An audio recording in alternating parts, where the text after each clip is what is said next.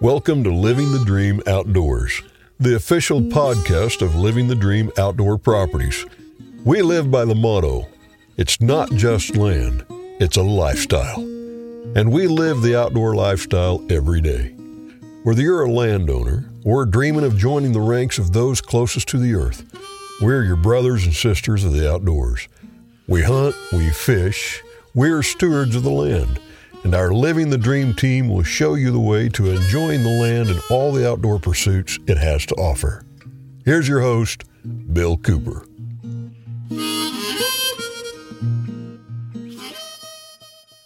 Would you like to extend your fishing season? I know most people are fair weather fishermen, but if you want to get into smallmouth fishing, wintertime is one of the best times to pick up the big smallmouth. Hey, welcome to this Wednesday edition of Living the Dream Outdoors.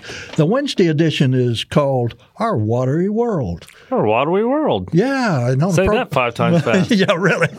on the program today, I got well known smallmouth fisherman and guide Tommy Bench. He had his own radio show for quite some time and grew up on the upper Gasconade, and I think he's got all those fish named known by the first name. Except for the babies, they're just they're. I haven't named them yet from this year, but Amy and I will get them named before too long. it won't take us long. Well, Tommy, you you've been guiding for quite some time. Uh, about thirteen or fourteen years, something like that you learn a little bit in yeah. 13 or 14 years. And you learn a lot from the people you take. And I tell people, I've learned more from the, the, from my clients that are paying me to take them. I've learned a lot from them collectively over the years than I have anything because they always come up with these crazy ideas that I think that is that's stupid. But you know, then something works, and I'm like, that's not as stupid as I thought. well, I can never be a guide because I've taken a lot of people on fishing trips just for fun, you know. But sometimes I kind of act like a guide, and then I get the guys that want to guide the guide, you know know. That happens. I, absolutely. And that's not our favorite people to take. But in all of your experiences and everything, I've listened to your stories. You know, we've fished together some and, and uh, worked on the radio together some over the years and just had, had some good times. But I've also, I mean, the fishing with you just incredible. I've talked about that so many times. Of course, I, I think you really upped the game. Uh, one time I went with you because I floated ahead and put on a big breakfast spread, you know, for you and Milo. I remember. Yeah, and but they still browbeat me, John, because uh, you know the cook's not supposed to be a fisherman, and I was I don't know it's about noon, and I was in my canoe all by myself. Those guys were laughing and having fun, you know. I picked up a rod and threw a big giant buzz bait, and wham! A big old, I was shocked. A big old smallmouth hit that bait, and I'm paddling around. I'm trying to get a camera turned on. I'm yelling to these guys, paddle up and get up here, get up here. He was goofing off, is what he's doing. He had a giant smallmouth on the end of the line. And I told him, I said, people are so scared to throw a buzz bait middle of the day. They think it's just a low light condition. Didn't I? Did I not? You throw, did. Throw that buzz bait middle of the day, one, two, three o'clock, it don't matter. And he did. He had a dandy on there, oh, come jumping out of the water, and he's goofing around trying to get us up there. And I'm like, just get it in the boat. Remember the old saying, get it in the boat? Oh, yeah. I heard that the rest of the day. But I was going to hand one of them guys, I wanted to film the whole thing, see. It's just a four pound smallmouth. That was nothing. just a fish of a lifetime. All right. I told a story on myself. But we want to give some people real meat today on this program. And we're talking about cold weather fishing in January.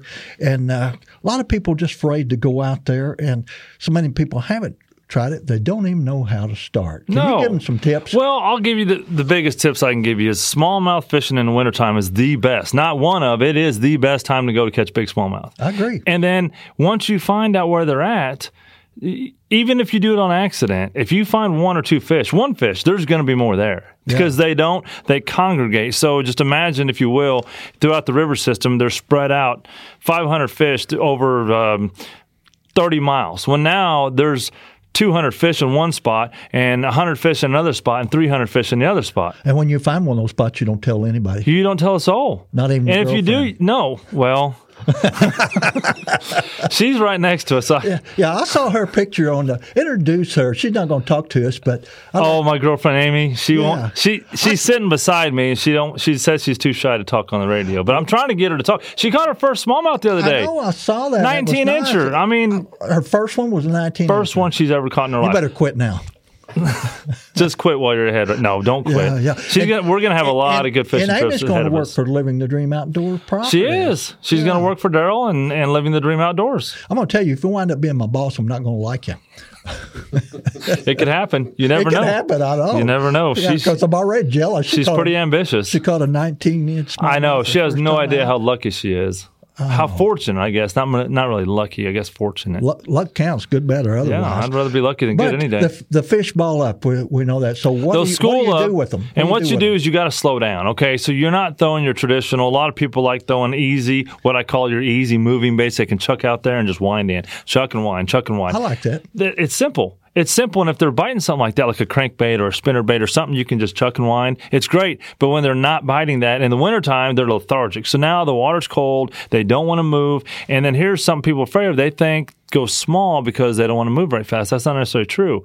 Because they're thinking, okay, if I'm going to exert a little bit of energy that I am going to to feed, I want to make it worth my while. I might, I might feed. They might feed one or once or twice a day and be done instead of feeding ten times a day on little minnows. So throw something big. Don't be afraid to throw a big jig or a jerk bait is my favorite. It's actually what Amy had caught hers on was a suspended jerk bait. And it's simple because you can cast it out there, reel it down, you just give it a couple twitches and let it sit.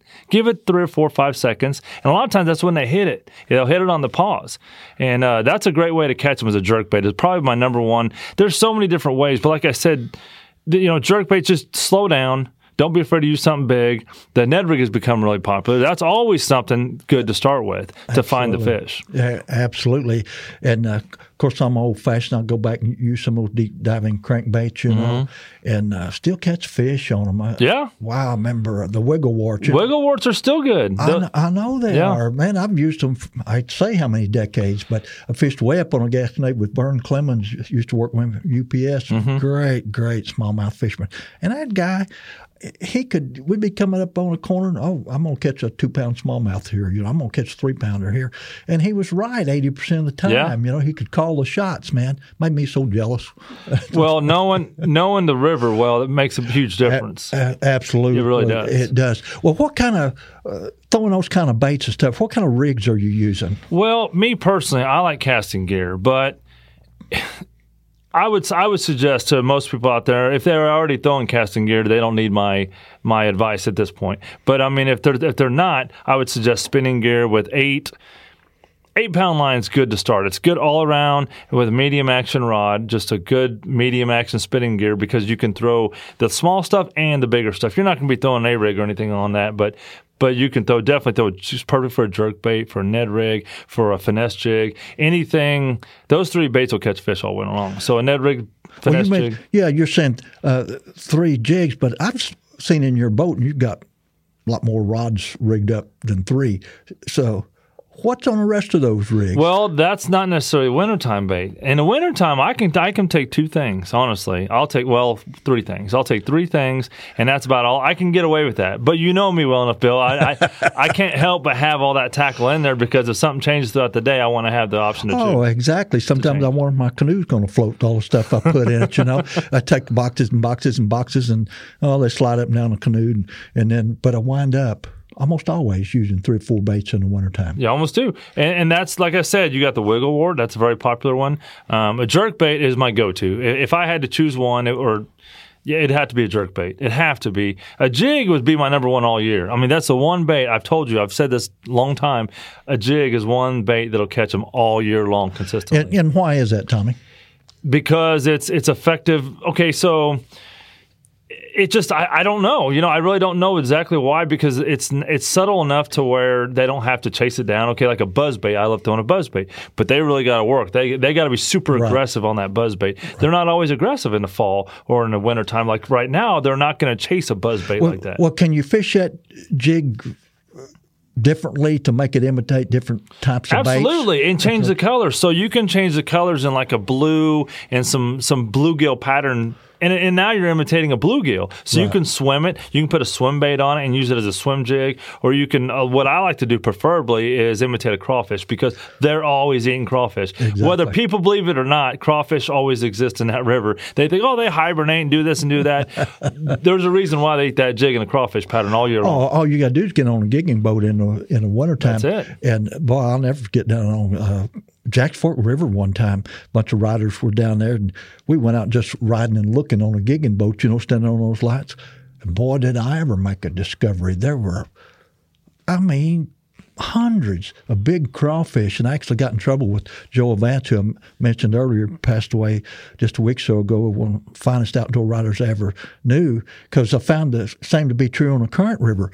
I mean, they're giant, six, eight inch crayfish, and I got to fishing with those with an ultralight Yeah. rig with just a piece of bacon tied on, and we'd catch 7,500 of them, and have a big crawfish ball. Right. Well, Joe Vance really chewed me out because, man, you don't need to be giving that away because they got wiped out way back in the day because people were taking grass sacks and putting garbage in it and in a rock Coming out with hundreds of them. wasn't yeah, it? once they crawled up on a grass sack, they were stuck. Well, and getting back to winter fishing, it's no different. Him talking about being upset, it's no different than these winter holes. People need to respect these winter holes and Good understand you can literally clean them out. And the fish population, the smallmouth population, we all know how long they take to grow, and you know how we how I feel about that. But I mean, the wintertime they're so vulnerable because now they're all right there congregated in one hole. So there's a couple spots, and a lot of the locals know it. It's been ruined over the last ten or fifteen years because too many people told too many people about it, and they'd go in there and keep their limits every time, and it just it, cleaned them out and it ruined it. And so, like you said, you find these special places in the wintertime, you kind of keep it quiet.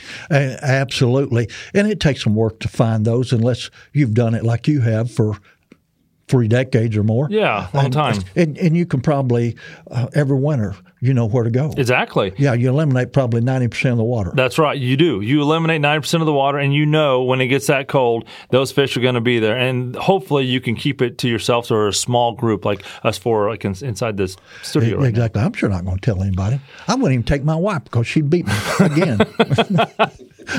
Well, But you're you're being a guy. Now I got to ask this. And this is probably an unfair question. So, uh, somebody pays you to take them down the river. Do you just immediately rush to those holes, or you let them enjoy the drift, you know, and float down the river little- and, and earn that fish? Well, a little bit of both. A little bit of both. It depends. I try to put them on the fish as quick as I can. But getting back to the secret, the the secretiveness, I guess, of, of that spot, I won't take a local. If I know it's someone that lives around here, I refuse to take them because they'll go back and they'll pound it and beat it up. I'll take someone that I know it's gonna. They're gonna have to make it an effort to drive three or four hours one way to do it, and they're not gonna do it every day. Do you know I moved further east? Oh, did you? Are you hitting around? Do you want to go? Well, you know why I want to go. I might even cook breakfast for you. you Hey, know. I'll tell you what, that gravel bar gourmet is about the best eating you can get on on, on the gas on any river, on any uh, gravel bar. Hey, as long as It's- you put, long as you put a little bit of sand in the recipe, you'll you'll be fine. It's amazing. Well, well, Tommy Bench, I'll tell you what. How do people get a hold of you if they want to schedule a trip? They can call me at 417-718-7716 or I used to have a website, but now social media's taken over. Just find me on Facebook at Gaston River Guide Service or Tommy Bench or just just find my name. It'll come up somewhere. Or like I said, call me at 417-718-7716. Well, Tommy, take thanks for the tips, man, and uh, we're going to have you on not oh pretty soon again because I don't think you covered near all of the winter fishing tips. I don't think so either. Th- little- thanks for listening, folks. This is Living the Dream Outdoors. The Living the Dream Outdoors podcast is brought to you by Living the Dream Outdoor Properties, Cowtown, USA, Alps Outdoors, Scenic Rivers Taxidermy, and the Fly Rod Journals.